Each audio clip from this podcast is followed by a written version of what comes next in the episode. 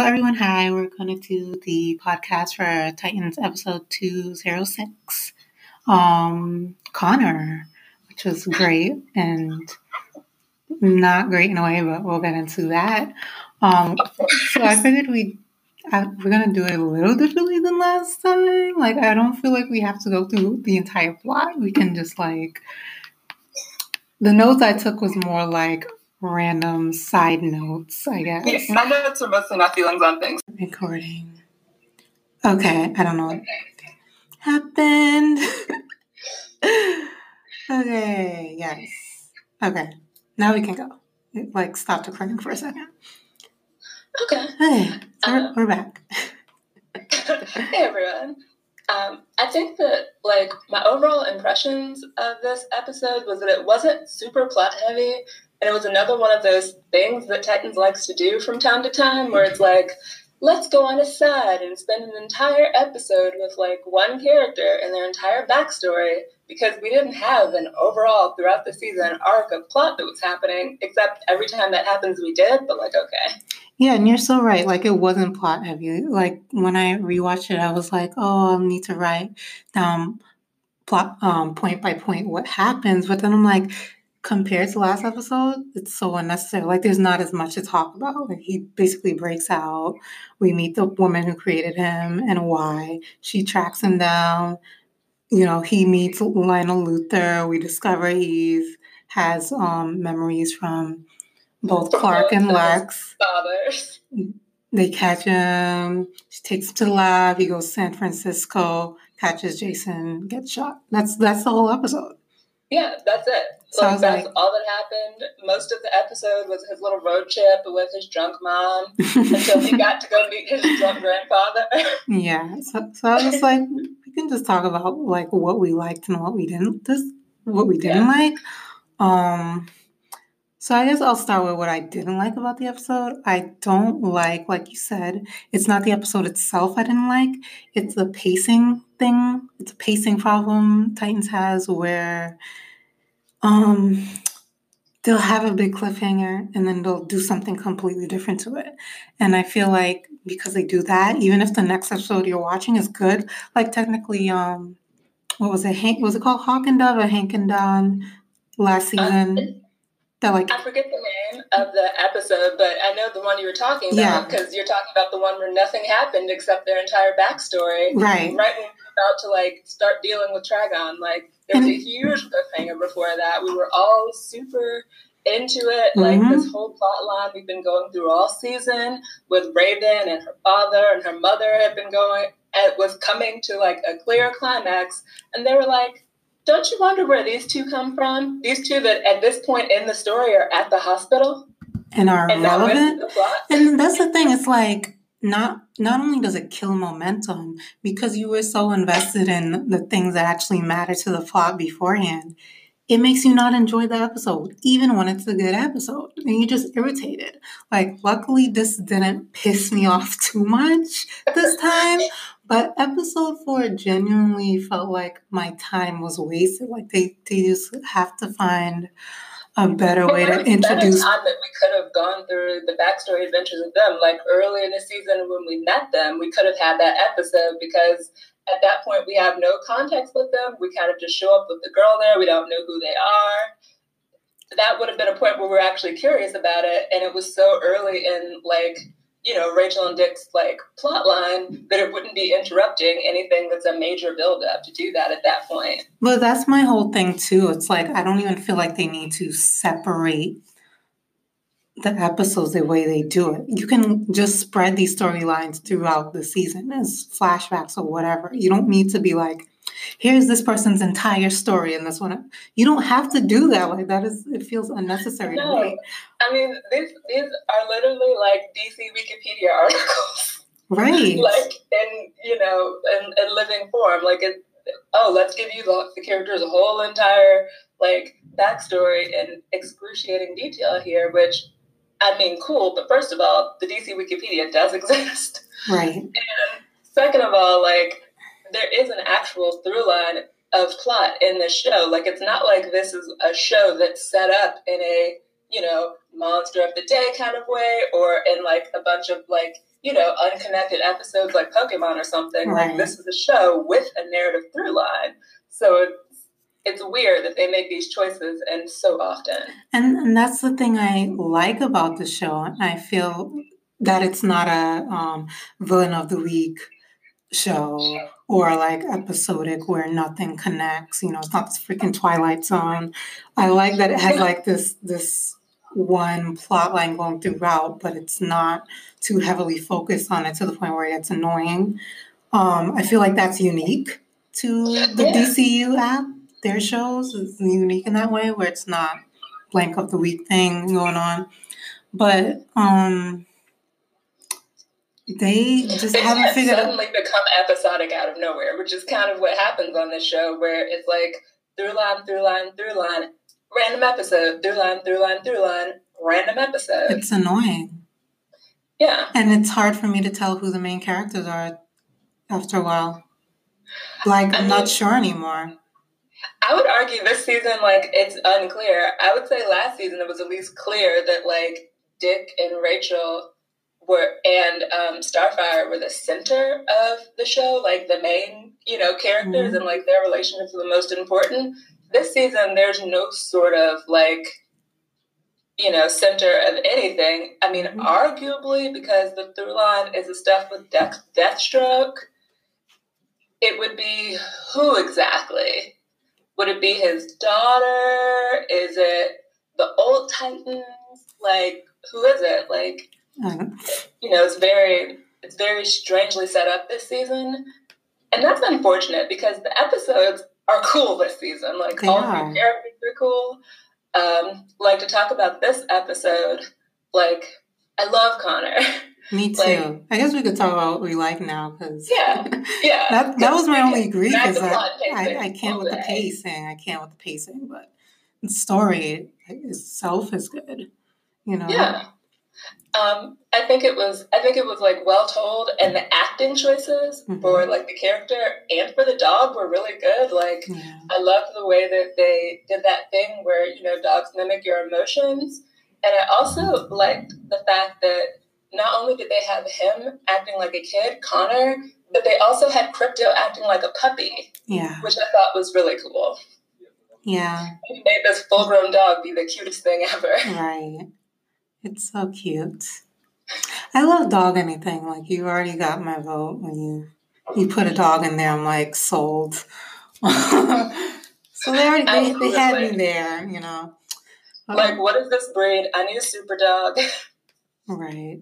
Uh, I I think it's actually a girl. I'm gonna call her an actress. The dog, the actress is a girl playing a boy, so she's like she's really talented, as you can tell. She's a Very talented, talented actress. I was so impressed with the dog. Like, because, you know, there were several points where, like, you know, he would be scared and, you know, and Krypto would have her ears down and, like, you know, Um, he would be like trying to kind of hide that he's nervous, and like Krypto would be like, "We're nervous." So, I love the dog.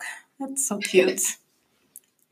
Yeah, um, I guess we can like talk about, like I said, certain parts of the story rather than going through the whole plot. So, um, I wanted to talk about how things went when he met Lionel and how that kind of threw me because I think it's because of Smallville actually because I don't know how Lionel is in the comics really. Um, the movie Batman vs Superman when they mentioned him, he was abusive there. yeah, Um, and he was cold and horrible on Smallville, but he was also like not just younger, but he was like a full on businessman. So yeah. It it's- was weird to see him like in this little country house, Right. And you know, in like really kind of casual farmery clothes because he's you know in previous like versions of him that we've seen, like in Smallville, he's like Mr. Suit and Tie, Right, that's you know, what- in this like I didn't expect that. skyscraper. He lives in the penthouse or something, probably. Like, so it's weird to see him, you know, hanging out here. And I guess the backstory or the idea is, you know, he was a businessman and he retired and went back to, you know, the country or whatever, yeah. the old family farm. It's not said, but I'm guessing that's why it's you know the way that it is because you know it makes sense. I think he did say that though that he was um you know he was a scientist too, he was a businessman too. Um, yeah, Lex was just better at it. Didn't say anything explicit about like you know retiring back to the farm necessarily. Yeah, like I'm I'm just assuming Lex took over the business is what happened, yeah. and likely renamed it LexCorp instead of LuthorCorp. Oh, um, but yeah, it was interesting to hear that um, you're going with the more creepy version of Lex, which is the version of Lex I like, where he's basically a sociopath, um, yeah. like a genius, but also a sociopath. And his dad. And they're really put their foot down about this sociopath business. There's no like, oh, he could have been friends with Clark, but things went slightly sideways. Nah, this dude can't be friends with nobody. He can't be friends with his daddy, like nobody. Right. It's like obviously you can't. And that's what was always, I guess, or what I found interesting was like his dad is wrong for being abusive, but um, you know, his kid was a little touched. He just went about trying to deal with it the absolute wrong way because hitting them is not going to do it. They're just going to hate you. Yeah, uh, that's get, just going to make some things worse. Try therapy, maybe. like, what happened with Rachel like her mom had her like you know locked in this room and there were crosses everywhere, but she also was a little bit actually possessed by a demon. yeah, it's it's not the way to go. Don't show your kid you're absolutely terrified of them. Also, don't beat the hell out of them either. These not good, not good plans. Like you gotta try love, people. We gotta we gotta try love. Really try something Therapy. else here. At least teach him how to pretend he has feelings. You know, I'm sure some some sociopaths do that. Man, it's it's funny. Um, I really didn't picture Lionel Luthor as a farmer, so that was a fresh take, and I liked it. Actually, it was kind of unexpected. Yeah, it, it was kind of cool, and it's interesting to think of him as being this ruthless, ambitious businessman who one day is like, I'm old, I want to go back to my parents' farm and sit down somewhere and have some brandy in a cornfield. like, yeah. he's, you know, he's, he's over and, and done with all of this, you know, living in metropolis business. Like, no, thank you.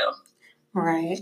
Um, so the next thing I really wanted to talk about was um, how I think Conner's gonna fit in. So like we get to the point we go through the plot, the super simple plot. I don't really feel like there's any reason to go through yeah. it. But we get to the end and it's basically Mercy shoots him and she takes Krypto. So obviously she's gonna be an issue on the show. Like it wasn't just a one-off episode yeah. where they showed what happened and those characters are gone. Get our good boy back. Right. Like Right. So I feel like Mercy is obviously going to be added on as a villain, which is just in time because Dr. Light is gone.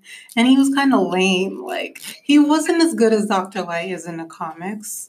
Um, especially like the, the first time Jason kind of beat his ass, I was like, ooh, you're done. Like, I can't take you seriously anymore. Yeah, like, this is not going to be an impressive villain right here. I mean, I think he's fun and campy. He was um, fun. He was definitely a fun, like. um But he wasn't that threatening. He wasn't threatening because even though his powers could be really dangerous, yeah. he was such a campy personality that never really felt like that. Like, you know, he gave us real CW villain vibes. And I guess that's also kind of true to the comments because I know, like, at least some versions of him, the whole thing was he was a D-list villain because he had really dangerous powers, but he didn't know how to use them. So no one took him like he like he wasn't a threat. So the Justice League was just like, okay, buddy, like they weren't studying him like that. Uh, so I guess I guess it's kind of true to form in that way. Um, but yeah, I think Mercy is going to be his replacement. And I was wondering, you know, and I brought this up. I'm like, how do they expect me to believe that Stroke is going to solo the entire Titans team with all of these like way out of his league power people on it. Like there's just no way. Um no, it I mean, just making I feel like the reason that they've had Donna be such a like emo monster is just because the real truth is she could just sit on him and be done. right, like they had to like underpower. They had to nerf her somehow, and, and emotionally because you know physically wouldn't make sense. And be, and because nerfing her looks so terrible, I know they can't just keep doing it to everyone. So I'm like, they have to find another solution. Otherwise, people are going to be like, "What are y'all doing?" You know what I mean? Um, exactly. So my theory is they're gonna there's gonna be two big fights going on in this season. One's gonna be with Cadmus. Lex Luthor Mercy, and one is going to be with Deathstroke. And I feel like the people who are going to be taking on Deathstroke is most likely.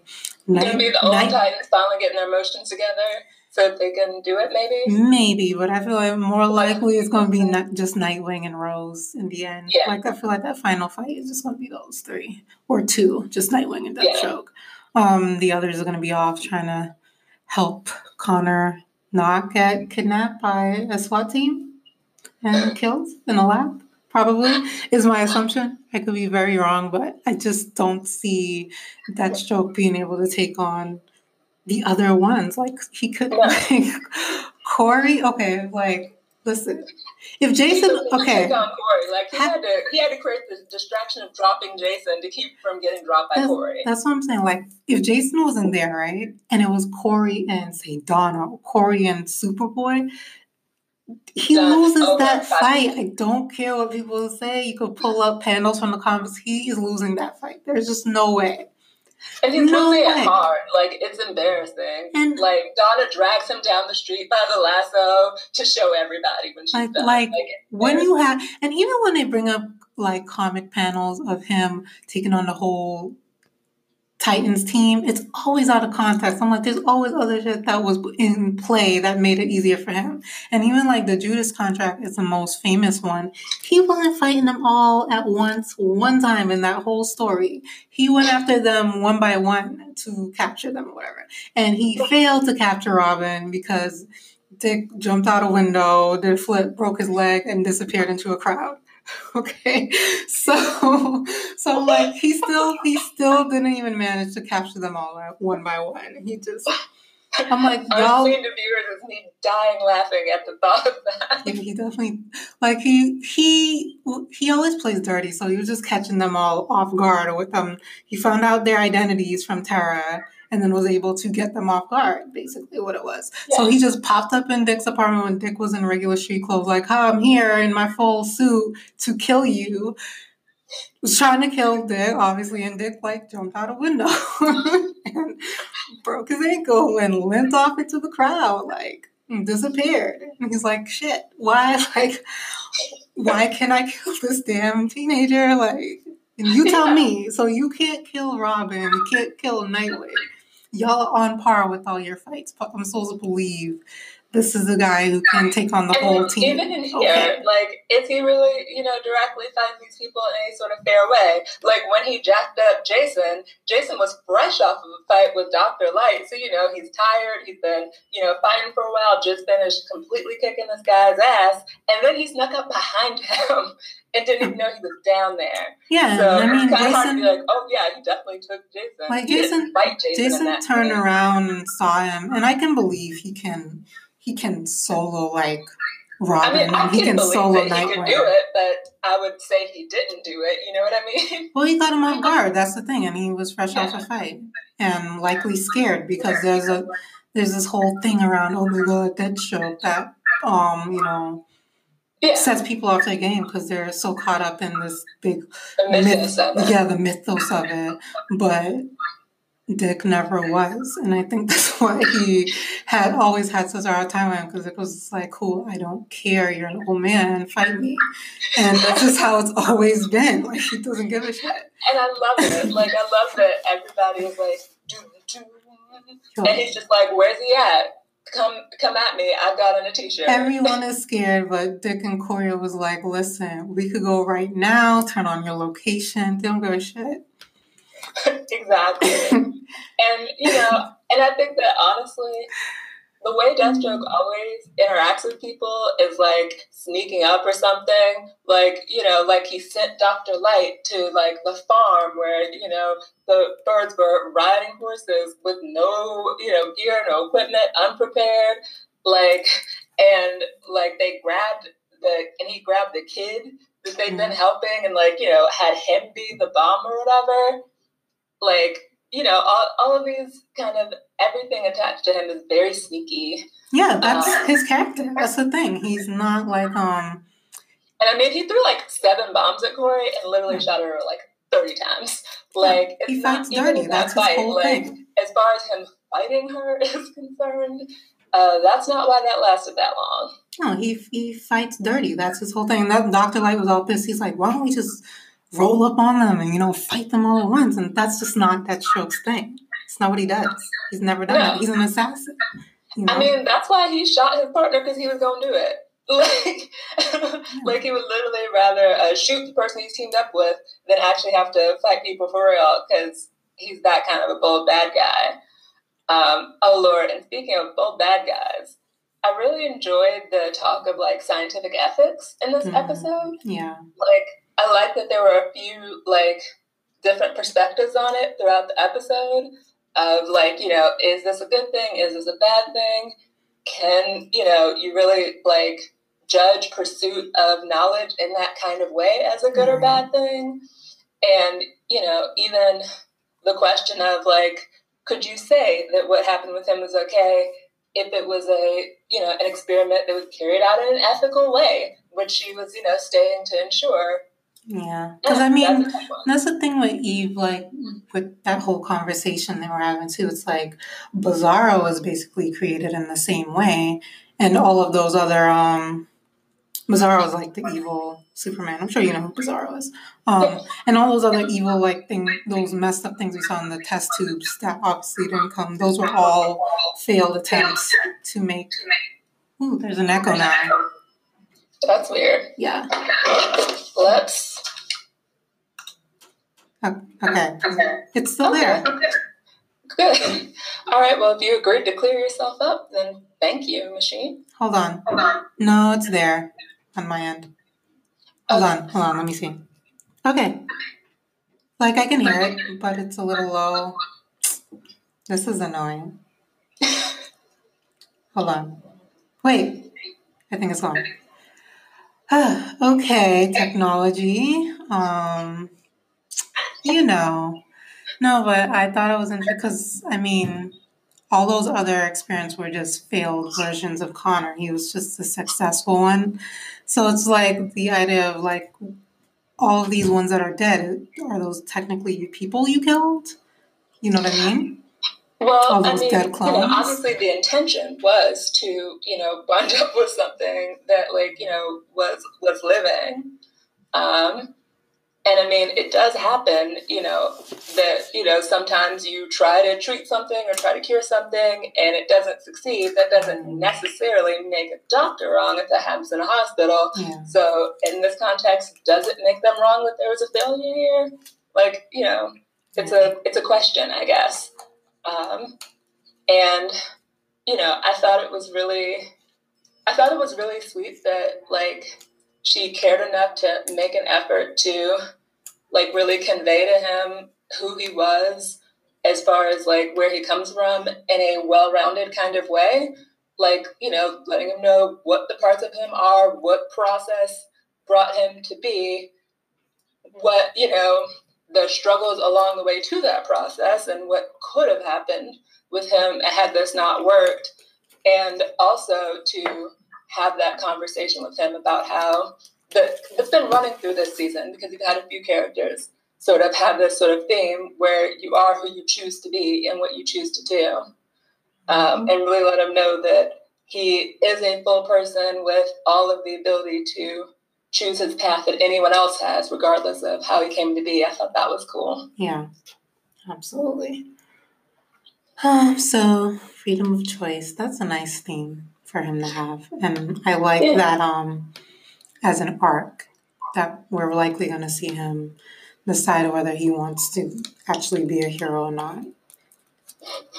I mean, I think it's really, um, it's really cool that his impulse, like, you know, if he's just acting on thoughts, is to help people. But it's also interesting that that's brought him so many consequences that we Mhm. know he's going to have like real reservations and thoughts about it coming forward, probably. you know, especially because, you know, his mom, Eve, she, you know, the last thing she said to him before Don't she be got snatched back was, don't be a hero. Mhm. And immediately after he decides to save Jason, he gets shot and Krypto gets kidnapped. So yikes.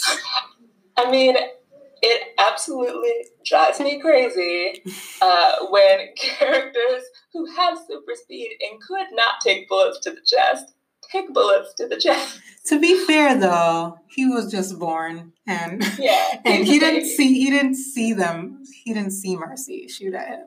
You know what I mean? Unlike Agolad who turned around and looked at the bullet and just stayed there. and it's just like, yeah, I don't. It's one of these things where you know, there's always a possibility that somebody's got some special weapons. It's gonna be a bad day. I didn't even you know- have this thing, You can move. yeah. I don't even know what angle she shot him from, but I don't think they saw her at all. Like at all at It's all. they even saw her afterwards. Like after Yeah. she got shot, like Yeah. she was right there with Yeah. the with the dog, and I was like, did they see him? And I'm kind of yelling at the screen, run, go get her. All Titans are down here. Get her. Go get the dog back. But that's cliffhanger. Who knows Yeah. what's going to happen next? We're gonna have an episode about uh, Slade's butler next. Oops, I'm kidding. Might as well though. That's how we roll around here. Just torture Oh, people. God. I mean, you know, I, the next episode title is uh, Bruce. Yeah. So, you know, presumably uh, daddy's coming home to see what kind of mess is going on with his kid. Yeah. Uh, luckily, it's. Um. I mean, I haven't seen the synopsis, but it doesn't seem like it's gonna be some Bruce centered thing. More like it's just named after him because he shows up in the episode. Yeah. Um, and is And I talk mean- to his kids finally, likely. yeah. Please And, talk you to know, your of them children. Almost, you know, die. And and one thing I thought last episode was that super annoying helicopter had Bruce in it. Hmm. Still don't know. Um, I did, think that was was a- that was Cadmus? I think or- that was supposed to be Mercy and Cadmus. Okay, okay. Yeah. So yeah, and can I and can I say that the idea that this helicopter that in the sound mixing they drew so much attention to was just looking for Superboy, Mm-hmm. who was going to have a whole episode about his adventures with Cadmus. No, thank you, Titans, for having that annoying helicopter sound throughout that whole episode for what turned out to be mostly no reason. yeah, because they didn't really show the helicopter. And I don't think we're ever going to see about that scene again. So it was just like a helicopter sound and lights just for it to be there, almost. Yeah. And it was Um, so like loud, like they wanted us to catch it. Like, oh, this helicopter must matter or contain someone. Like I thought they were going to important or relevant. show Mercy shooting him from, like, I was expecting a scene of them to show me, oh, Mercy's up in the helicopter shooting at him. But they just never showed this help. Anyway, I can't. Let's just move on from that. Um, I'm going to record on my computer instead of this thing because our time is 30 minutes about to be up. Um, and then we promised to, to do like a segment about the ships and the pro troop Yes. pairs and all of that stuff. Okay. So let me just switch over and we can do that segment. Okay. Okay. Now we're recording uninterrupted on photo booth. Um, so yeah, here's our ship segment. I don't have like a special transition um, musical instrument or whatever. we'll make sure to have marimba for you guys Yeah, next time. next We're upgrading time. around here. we are up- we're upgrading like slowly around here. Sound quality's already up. I mean, come on. Uh, so yeah, we could talk about the Kory first. Um, so some notes. I want I wanted to just talk about them in this in the season in general. Yeah. Um, I think they're setting up her being a princess to end up being like a big deal to him. I think it's gonna be cute. So I think it's kind of amusing that they're kind of setting that up because I find it hard to imagine it's actually going to be a huge deal to him. I don't think he's gonna be like mad or upset. I think he's gonna be happy about it because he's Yeah, I mean, I think that he'll think it's think it's cool, but I don't think he's going to necessarily be super intimidated by it because, I mean, to whatever extent America has royalty, he's already it. It's funny because um Donna was like, "Does Dick know?" And she was like, no. And then, like immediately after that, right? She she goes to talk to Dick in the training room, and Dick's like, I heard it through the grapevine that you might be leaving. Like, was was Donna texting him under the table? Like, how did he find out about that conversation so fast? It was so funny to me. Donna has super speed, and Like, you know because she's through the not going grapevine. Like, I talked about this to one person. Yeah, then she can use that just for spreading gossip. so funny. She was she was so excited about. It. She's like, "Oh my god! Oh fuck! You're a queen." Probably texted Dick like, "You better lock that shit down." I mean, I think it totally makes sense because, you know, the Amazon have royalty, so it totally makes sense for Donna to be super excited about it. it totally makes sense for us Americans to not care because we haven't had that as a problem since 1776, baby. I'm trying to remember his reaction in the comments, but I think it was pretty like, "Oh, sick." like he, he was like, "That's cool." Yeah. like, you oh, know, so the. It makes sense that you know um, that her like guard would show a lot of deference because he's from a society where she is you know royalty in that society and within the context of that society it matters. And specifically he's a servant of hers. But you know i would be very surprised if you know uh, if dick were to be dick's not even intimidated by deathstroke. Like He didn't. He went to the whole planet of Tamaran, where there was a whole civil war, and they were trying to kill him, and he just he wasn't intimidated at all. He was out there acting like an ass. Actually, like he did not care um, at all. Like trying to fist fight people he cannot fist fight. He tried to swing on the dude she was promised to like four times, and every time he caught his wrist and like squeeze and hurt Dick's wrist, and he was like, "Oh, I'm pissed." would just go back to try to fight him again. I'm like, dude, you cannot fight this guy. Stop trying. Like he just doesn't care. He's so goofy. I, I, I love it. Like, he's a scrappy little thing. And I'm definitely interested in seeing, once we finally make it, slowly but surely, mm-hmm. back to the actual plot line, seeing, like, Dick and Kory get to, you know, getting to see what's next in their relationship. Because last season, as they, you know, kept helpfully reminding us, you know, Dick doesn't know who he is, so they can't be together, and Kory doesn't know who she is, so they can't be together. Mhm. Well, amnesia over. He's gonna be Nightwing like in five Right. minutes. All right, guys, what's up? Like, And that's when they sorted their stuff out in the comics anyway, because he was doing this same shit until he became Nightwing in the book. So, you know, it's not even different from the plot. So I've been just expecting it to be stupid until he's done being emo, you know. I wish the show was polite enough to not have the exact same dialogue every time they have this conversation. Because I'm not saying that people wouldn't necessarily repeatedly have similar conversations, but the fact that they copy paste and say the exact same words every time makes me crazy. And also a thing I wanted to put, like we talked about it a little, but I like how you can tell the difference between who who's romantically involved versus who's just good friends based on how they react to what people do. Because I mean that whole when they were having that whole conversation, um, where they were arguing in the room about what to do with Rose, and he was dead quiet everyone was like either assuming he was agreeing, except for Rachel and Gar, who was like, he doesn't agree. Don't worry about it. Like they didn't doubt him for one second. And Kory was Not like. Kory flat out asked him. She's like, "Do you agree with it?" Because she knows he doesn't.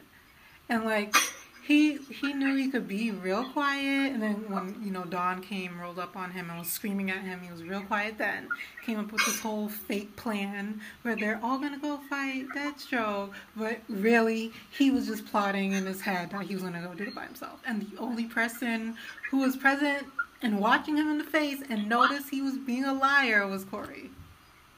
No one else Exactly. And I really love that. I love that setup because to see the contrast and like, you know, how these different characters like know each other was so interesting because, you know, on one hand you have these, you know, these three characters who are just completely missing all the signs, even though he's throwing red flags on every play. Mm-hmm. And then you, you know, have like the kids and like kind of the next level uh, from that closer to him who were like, yeah, no, he's not down with this. And then you have Kory, the closest, who was not only able to tell that he wasn't down with it, but she was also able to figure out what he's actually going to do. Yeah.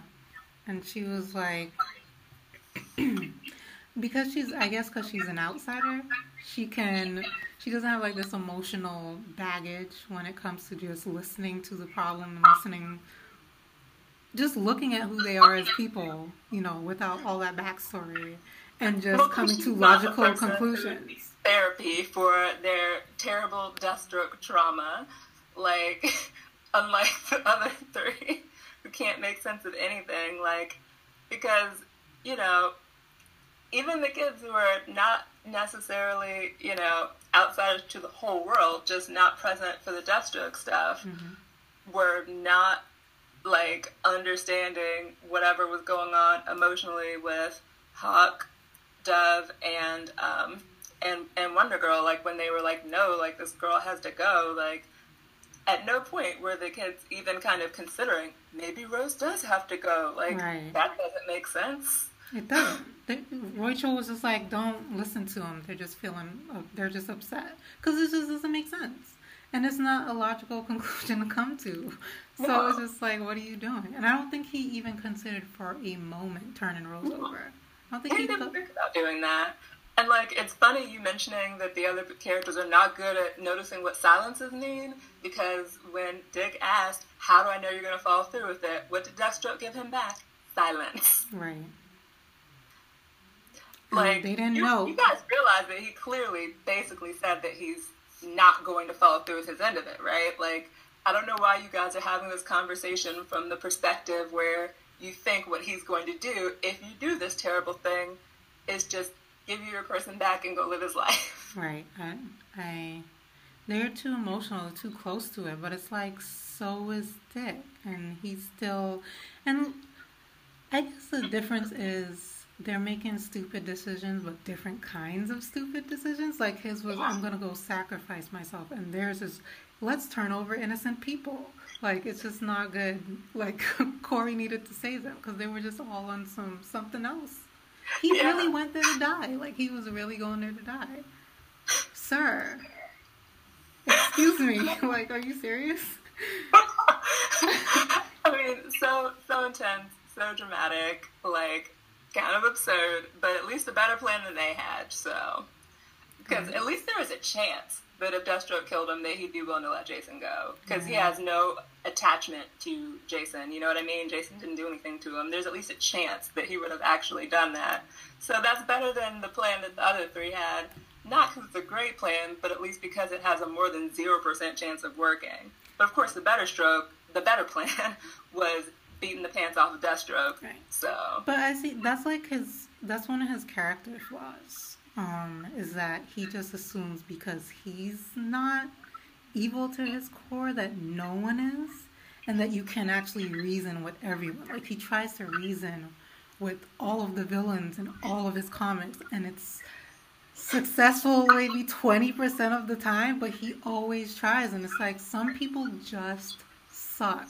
And he, Nightwing has never been able to figure that out. Like he just doesn't believe people can just be terrible. Like he doesn't get it. Um, I mean, I think that that's a really, I think that's a kind of cool character trait, especially if you have somebody else around to help like balance that out and keep you from getting smushed. Because it's a really, you know, it's a really, I guess, kind of like a sweet idea to have that sort of optimism to like legitimately believe that like if stuff lined up right, everybody could be the cool guy. Like everybody could do the right thing like I think there's a certain like a sweetness to like having that kind of earnestness no matter what happens and the same way that like if Batman started killing he would just like lose what makes him him. I mm-hmm. think if Dick started believing that some people are truly hopeless, yeah. I think he would lose what makes him him because Absolutely. that's that thing that kind of holds him together. Absolutely. He's definitely the optimist. Um in that way in that he really does believe in people's good nature, and it backfires a lot. Um, unfortunately, unfortunately. But yeah, um, so yeah, I just wanted to before we move on, we can talk about um, Raven Well, and I Gar. guess we can hit Hmm? I guess we can, yeah, we can go ahead and move on to the next relationship. Rachel Yeah. So Rachel and Gar. I mean, we didn't talk about them a ton. Um, they haven't. We sort of just talked about the plot stuff with them last episode, Yeah. like them getting in that horrible fight, but we didn't talk about their relationship otherwise. Yeah, I think I feel like they're just friends, and they're gonna keep it that way because the actors have a really big age gap. I think Rachel's actress is 15, and Gar's is like 23. So Okay, so that would be kind of awkward for him anyway. that's like, not happening on the show. I don't think. yeah. So they kind of just like hint at it. I don't think it's going anywhere. I mean, I think that I think that the status of their relationship is just friends, but I do think it's a thing that the characters are crushing on each Mm-hmm. Yeah, other. me too. Like I Right. think that there's like interest between the characters, but like I For think sure. their relationship isn't, you know, going anywhere anytime soon. And I Hmm. think that, you know, I like the way that they chose to pump the brakes in this particular series with those 2 Mhm. Like having it sort of, you know, be about that very adolescent, Yeah, it's know, very uh, cute. hesitation. I It's find them I find them adorable and um I like their friendship a lot actually. I feel like it adds like a nice innocent levity to the darkness of the show kind of. Um like it's so cute and it's so fun and i think that a lot of times when for outside reasons shows have to not move forward with relationships. They choose really frustrating ways of going about it. I like that they chose something that doesn't have you frustrating and like come on come on win win win with these two. Yeah. like instead you know the way they decide to go about it you're still enjoying what's happening right now. Right. Um, but one thing I have noticed, and I think it's just overall, and they're not planning on fixing it until they can, until they start getting into Gar's solo story, like his individual arc, is that he feels like he's the emotional support for everyone else, and no one's really returning it to him. Like, there's no kind of reciprocation. And I don't think it's because the other characters are bad. I think it's just because he's they're such bad a at doing that no. Like, not only do they not know how. Like, I don't think Rose. I mean, I don't think Rachel and Jason really have the emotional depth to be like, I'm, I can support you emotionally because they're I mean, mess. Rachel's trying, you know. I think Rachel's making some, She some tries. effort. But also, Gar puts on a front, in my opinion. Like he he cracks joke. He's the class clown, and he puts that on so much. Like you don't really see him have his sad moments unless he's by himself. Really, you know what I mean? He doesn't. Yeah, he hides that from everyone. So I feel like it'll come up, and I feel like they didn't mention him feeling like a certain way about Dick killing him for no reason. I feel like it's gonna come back, like at some point Well, in the I, plot. I feel like it was big. It was kind of alluded to, like because in the in the first episode, real episode, the first episode of the season after the finale, he said it's kind of weird that Dick's been extra nice to him, and he thinks it's because Dick killed him. So he's he's noticing some. He he mentioned like noticing some kind of weird behavior, um, and we've seen we've seen visibly some like kind of weird or uncomfortable like reactions from him Yeah. but he hasn't come right out and like said um, how he really feels about it. Right. Um. So then I only have two left. I have Rose and Jason, and then I have Hank and Dawn. Can't wait to talk about the birds. oh man. Um. I guess we could just get Dawn and Hank out the way. Um. I forget who mentioned it. I think it was you actually that Dawn switched her position about wanting to stay with the Titans again, didn't she? Yeah, Like they switched again. yeah. Uh, and I mean, they're taking a slightly different tack than how they did it with Dick and Kory, having them have the same conversation where they say the same things. Where with this pairing, although they're having the same conversation repeatedly and saying the same things, they're just switching who says it. Mm-hmm. And it's annoying. But also, um, I think I was mentioning to you, I feel like Dick was not Dawn's type, and that she likes guys that she has to fix. And I think that's where their relationship really went wrong because he doesn't need her and Hank does. I mean, I feel like we didn't get a lot of data points for a comparison with Dawn mm-hmm. because the only people we know of her having a relationship with is those two, unless you want to count, like, you know, in a way, her relationship with, like, you know, her mother and sister. And, well, that does follow this very much so. Taking care of this person, you know, sort of mold, like how she broke the dad's arm because he hit the sister, and how she was clearly, like, you know, lecturing her mom like she was the kid about going back to this guy. Like, no, mom, like, that's not the thing to do. Like, it very much so seems like she was taking care of them. So I guess if you count those as data points with Dawn, it does seem like that's the kind of dynamic that she pre- prefers with people, where it's someone who, you know, needs her to be mom. Because literally, mm-hmm. even with her mother, she was her mom. Yeah. And she does take on a very I'm the mom position in like all the conversations. I've noticed that too. Oh yeah. I think that's really I think that's really interesting, like that kind of a vibe and it's one of those things where we kind of get some contrast with like with Kory and Dawn about like they both have like a maternal side to them, but like the way they imp- approach people from that perspective is so different. Um, and it's really kind of interesting to see that the different ways that this kind of like desire to like take care of people comes out in these like different personalities. And I think that, you know, when it comes to Dawn and her relationship with Hank, like she just always has something to do, which works for the fact that as far as we can tell, neither of them have anything else to do. No. And we talked about. I thought. I thought the ranch. I had a completely different idea of what that ranch was. Thank you for clearing that up to me because I was like, oh, I was big wrong. Like I was caught way off the mark. So what I thought the ranch was, I thought it was like a kind of um, therapy yeah. thing they were doing. For, yeah, like an animal therapy thing they were doing for like ex addicts. That's what I thought was happening there. But you pointed out there was only one kid, and there was only one cabin in the middle of nowhere. Yeah, there like, was just a cabin. Like it didn't just look. That cabin. There's no, you know, part of a greater compound. No, Which makes me wonder where they found that kid. Like, how did the kid find them? But it doesn't matter because it was just a one-off thing we're not supposed to care about, apparently. They, they literally blew up the set. Like it's over. So. the set and the kid. right. They, the kid and the set got blown up. The plot is blown up. So we're not supposed to even think about that anymore. I guess. They, you know, they even had, you know, Dawn take out like the place the kid was getting drugs from. They shut right. it all down.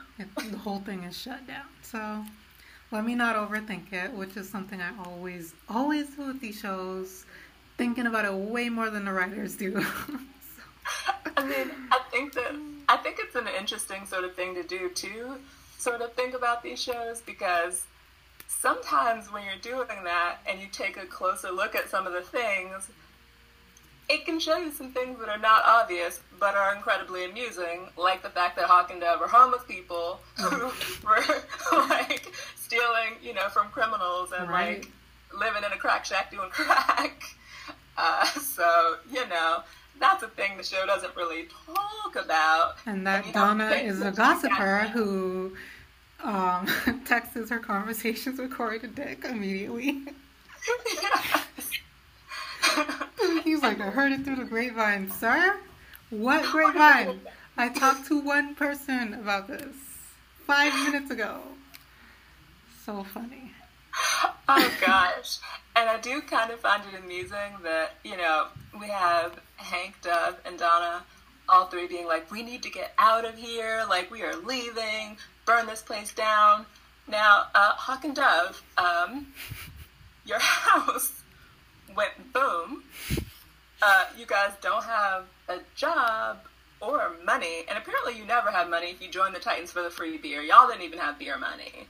So, where y'all going? And to do what? Like, we know that, you know, Donna's, you know, mother and mentor, you know, has an art gallery, so she's always got a job if she wants to come back. And we know she, like, you know, has an apartment, but y'all, on the other hand, where right. are you going? And that's so, another thing the, um, talking about it so much made me realize because I went to look back and look at the quotes, and I'm like, wait a minute. So their whole ranch deal got blown up along with the kid. First thing they do is call Dick and say, oh, Dr. Light is back. And Dick's like, okay, come to my house. Then they called Donna and was like, Donna, we're all going back to the tower. Then all three of them showed up ready to fight. Like they were all there pissed at him. Like the first thing that comes out of his mouth is like, "Oh, hi, blah blah blah. Doctor Light's back," and it's like, um, yeah, but we're together now, so he can't pick us off. And he's like, save the rah rah speech for the JV team. I'm like, whoa, why are you coming at him like this sideways? You just walked through the door. Like, what is going on here? Right after calling him for help, and you him, called like, him. Like what? And then everybody's like, How dare you reopen the Titans after what we've been through? And he's like, I just invited you guys here. Where would like, you be going to? Where, we're coming to your house, right? And then when we get there, we're going to be like, By the way, I hate this place and I hate you. What? and also, we should burn down your house.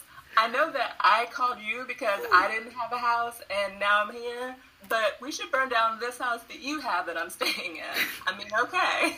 Like, what? It was so crazy. Then they spent the next five minutes after that, like, railing on him for having Rose in the house, and he was like, She's my problem. Like, why are y'all mad? We're here well, about Dr. Like Light. mentioned last night, uh, it's his house, but they uh, seem to be, like, under the impression it's somehow everyone's house, including right. their house. In fact, so much so it, it's their house that not only can they decide who lives there, they can make an executive decision, overrule Dick, and decide to burn it down. what? I'm so lost. Like, so my let me get this straight. My dad gives me this building, this house, or whatever. I let my friends stay in it with me. Whatever happens, we all move out. I decide I want to move back in. You're gonna tell me I can't do that? Who gives you that? Like, what gives you that right to tell me I can't live in the house my dad gave to me? Like, what?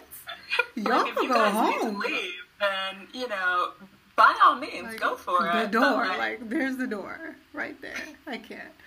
Um, like you guys can sign up to fight Bruce when uh, you explain to him that he had this custom tower built for his son with all of this, you know, uh, equipment and all of this room to stay and all of the security. Top of the line security, but, like the most secure building ever. Like, I bet even that is one of those buildings where some the alarm goes off, all the windows shut down, like with metal on the outside. Like, I promise, like it's the most secure building in San Francisco. I mean, we saw when Rose was trying to escape that like it started locking itself down. That did not work out. For, she couldn't get out that building. Like no, even know. if she made it past Rose, she wasn't going nowhere. It already locked everything. Um. So the last thing, or the last relationship, and the last thing on my list, um, I wanted to talk about was Rose and Jason, and how even though they're not together yet, I already find them very cute because yeah. Jason was talking, you know, trash when she first got there, but I think that's just a character trait. Like he talks trash about yeah. everybody and their mom. Then he threatened to fight Hank as soon as he met him. Like that's just his thing. I mean, um, he hit on he hit on Dawn as soon as he met her, and Hank was like her her her, and he was like, "Bro, I'll fight you." it's like, "Hey, I'll steal your girl and whip your ass," and it's like, "Why are you so much?" It's just a character trait. And she's thirty. No, you won't, bro. and uh, yeah, but he said all of that, and then he defended her to her father, call her father ain't shit, and not once seemed like he was wanting to be traded for Rose. You know what I mean? Like no. Like he, I think, made it fairly clear that you know, j- just like if push came to shove and you know Dick had to be sacrificed to solve this, he was down with it. I think that Jason made it pretty clear that if push came to shove, he you know would take his fate like a man. Yeah. I mean, that's the thing about Jason though. Like, he annoys the shit out of me, and every version of him annoys the hell out of me in the books, in, in the show. But I don't want him to die. I, I you know, like him. underneath, underneath it all, he's still he's still a good guy. He's a good guy. the scene, He's the scene when you know. Conner saved him, and he was you know thanking him, and they were just like grinning at each other, and like Conner's all proud of himself, and he was just like beaming, like, "Oh my God, you're so cool! I'm safe now." I was just like, "These are the cutest things ever!" Like, I can't even be mad at Jason doing the most because he's so cute. Like, he's just such a feisty little kitten, you know? it's like a defense mechanism, really. Yeah. Yeah. And like you can tell that, you know, on the inside, he's soft. Like Yeah. you can tell like at his core, he's soft. He cares about people. That's like, like the core of what like makes his decisions and animates him. But, you know, he kind of talks a little tough or whatever, you know, because otherwise he'd sound like mushy Dick Grayson. Hmm. Yeah. Trying to appeal to Deathstroke's good nature. Hey, you're mad at me, so if you just kill me, you'll leave my friends alone. No, he's a shitty person. He's gonna kill you and your friends. Like, it doesn't matter what you do. I don't know what to tell you. Stop trying to reason with him, please. My goodness. He can't reason with crazy. He can't negotiate with terrorists. You can't negotiate with terrorists. The man is a terrorist. Poor guy. Kory was like, "You really sitting here listening to this bullshit." I felt her on such a spiritual level. Like, what are you doing right now? I mean, it's, I was literally just so like just glued, like, oh my gosh, what's gonna happen? Because I just I continuously forget that there's certain characters that are like not going to die, and no one's dying mid-season. Like I forget that, so I was like, oh my god, what's gonna happen to Dick? And then she came through like, what is this? I was like, like, ooh, hu- honey, what is this, honey? Like, what is happening here? No. I mean, I love her showing up and just cutting through the bullshit like a hot knife through butter. But we did talk about that too. Like, um, one of the things I do like about Titans compared to, say, the CW shows like The Flash, which we're gonna talk about in a bit, um, Oh, yeah. is that even though you know there are certain characters who aren't, you know, won't die or whatever, you still feel worried for them on the show because there are actual lasting consequences for them. Um, Yeah, and even if the show isn't gonna kill them, it ain't scared to put you in a wheelchair. It's not scared to put you in traction. It's not scared to put you in a coma. Yeah, it'll hurt people. Um, and you feel worried because I feel more of a connection to these characters sometimes than I do on like villain of the week shows. Oh, Yeah, for sure. There's such a formula. I can't. I cannot spot the formula on this show. I don't know about anyone else. I'm looking for a formula. I don't think there is one. I think The- let's be real. This is the formula that we got from the Suicide Squad movie, where at any point it might take a detour in order to give us a character introduction. I feel like the Titans writers just got together, got high as hell, threw darts at a board with some plots on it, and just rolled with it. And that's just how they write the threw- show. I think they threw darts at a board with characters on it, not plot. You're right. There's no. You're, you're absolutely right. They threw darts at a board with characters, not plots. Spot on. I really feel like that's what happened here. So no plan. yo, we can have whoever we want on the show, right?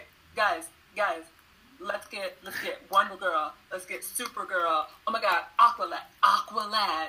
Okay, who else? Who else? Who else? Yo, check this out.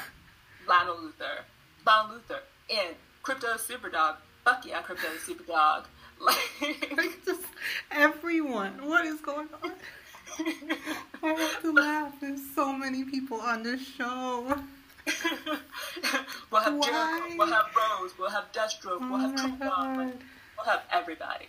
Like everybody and their mama and their daddy. Like I'm expecting at any given time for like Catwoman and Wonder Woman to just walk in and be like, "Hey," because they can. Be- eh, right. Just because they can. Just.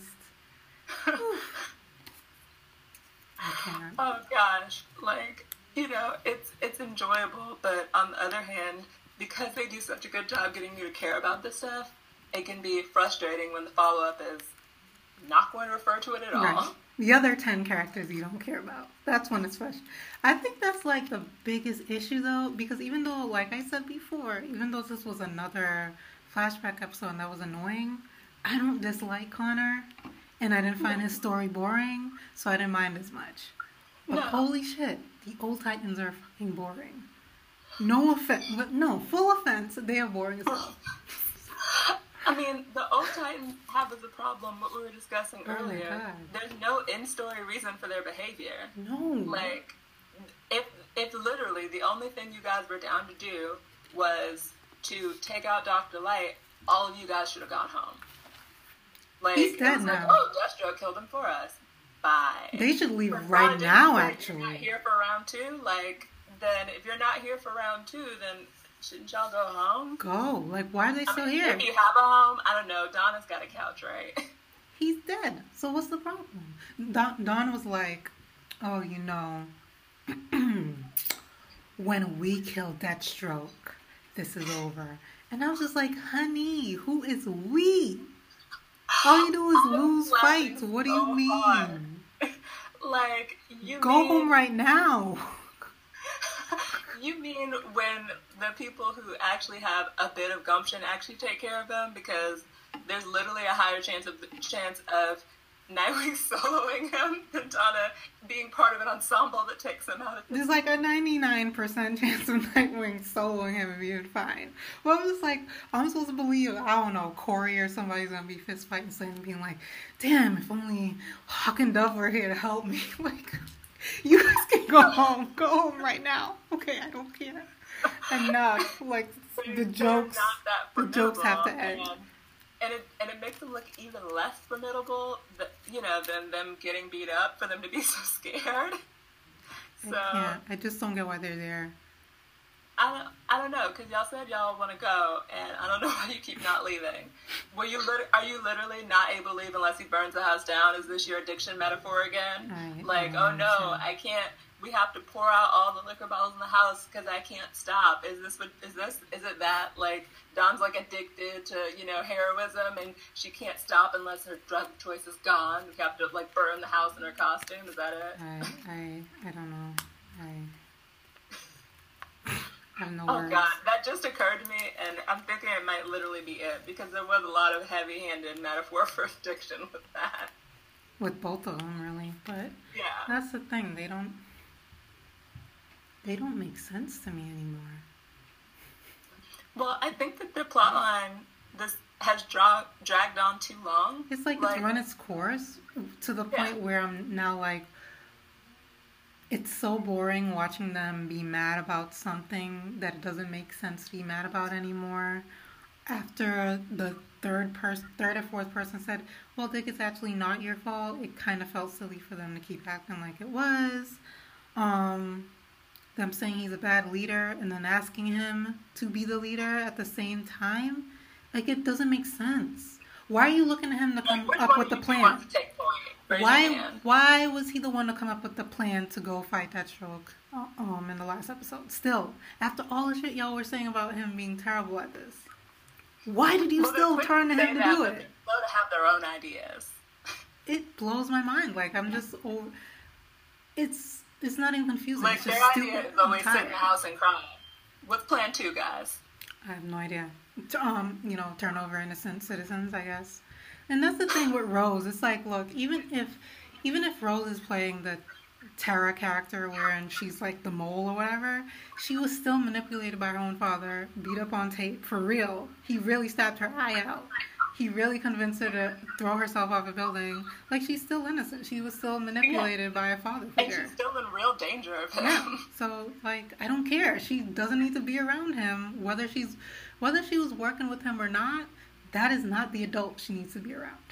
He doesn't care no. about her safety. So either way, I think the new Titans plus Jason have the right idea.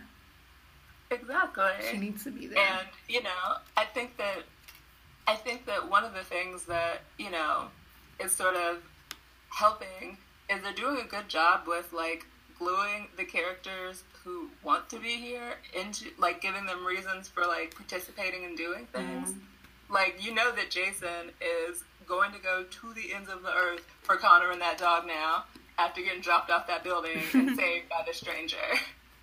like, you know, I mean, first of all, because it's very Jason to be like, hi, nice to meet you. Like, I'm your new brother. And then also just because, you know, you could see the gratitude on his face, and he's definitely the kind of person to pay that back. Yeah. So we've, you know, officially, you know, if they try to say, no, we can't be bothered with Cadmus Labs, we can't be bothered, Lex Luthor's so scary, oh God, we can't get in this conflict, we don't even know these kids, we need to put this kid out, Jason could be like, shut up.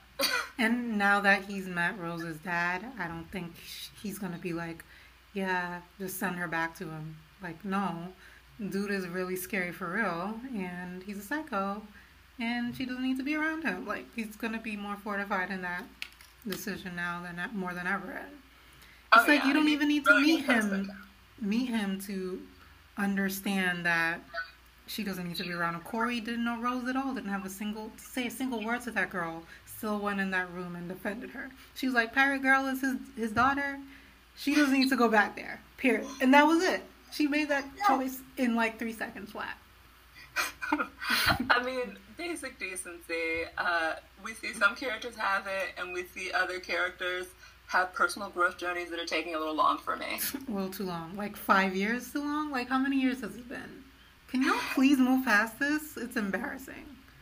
Right. Like I want to just tell them. Consider, maybe they should consider what Dick did, and they should go join the force somewhere. I just want to. I just want to. I just want them to understand that the Justice League goes through so much shit, gets their ass beat so much, loses people, people die, blowing up, planets dead, and they get they get fuck on with it. Like they just continue being heroes. Like there's no time for oh we're gonna go cry for four years. Imagine if Wonder Woman, Superman, Batman were like, man, we lost to Lex Luthor. Let's go cry about it for years and not talk to each other. What? I mean, what I need for a scene on this show that brings in random people all the time is for Diana to sit down with Donna and for her to explain that she completely stopped being a hero because her boyfriend died to Diana right to her face in front of her salad. One of them would be like, "Girl, what? what? you want to run that by me again? What do you mean? So silly." Yeah. so yeah, I think I think that's about about it for uh, this adventure with the, yeah. with the Titan. Because uh, we have no clue what's happening next episode anyway. No, we don't. We really don't. so there's not even like we can't even give like guesses. No, there's absolutely nothing. I mean, obviously, what I hope happens is that you know they uh, turn their heads and see Mercy standing right beside the, behind them with Krypto, and like flame flamethrowers and bullshit ensue, and they get our puppy back, and she hops her butt wherever she gotta go and runs off to make some plans. And well, my hope is is that Bruce will come, talk to his children, and give the new Titans their suits, and kick the rest out of his house. That would, yeah. that would make me very happy personally if he just showed up there like I have gifts and it was their suit. But you know, wishful thinking. That would be great. I'm loving this version of Bruce. Like I'm so here. We've never had Dad Bruce in live action, really. We like haven't. a very paternal version of him, even though like he's very paternal in the comics. I'm loving getting to see this version of him just like dad around, and I'd be totally here for him showing up with a bunch of suits, being excited to meet the grandkids, and being like, "What are you two doing here?" Shouldn't you guys be robbing criminals in the night. Isn't that your thing? Like I don't know. I I literally can you know I can easily imagine the list of problems he might have with those two, and I just and I also can easily imagine him looking at Donna and being like, Donna, my goddaughter, how are you doing? And treating her like she's still twelve. Right. He's gonna be like, who was it? Tiffany? Tiffany in New York? That one scene from that show. It was one of those reality shows where she came and she was like, Good morning, good morning, good morning. You can choke. Just like that. morning to everyone but you two. exactly. Oh gosh. I mean, I think that's going to be thoroughly worthwhile because, uh, I mean, those folks need a dragging, and Dick's been too nice to drag them. You know, Kory's been too busy cleaning up for their laziness to really get the chance. too too busy beating people up and locking her people in spaceships. Like she, she locked his, she locked the day in that damn ship and was like, "This food for ten years. Why? I was dead. Like, out of there." I forgot he was literally still just sitting. There. She locked him in there and left. I'm weak. And didn't even give like a hint of when she'd be back or nothing. No, she was like, "I'll be back." I'll be back in less than ten years. it's a hell of a time frame. She's like, when I'm done doing what I'm doing. Then she goes to San Fran and is like, I, I want to stay on Earth, actually. You've got a man in your ship. Did you forget about the man? I can't. I cannot. she really just left his ass there. oh God! So well, I think now we have got to wrap this up because mm-hmm. we have to talk about the Flash. Yes, we do. Okay, guys. So we'll see you next week, hopefully, for episode seven. Bye. Bye.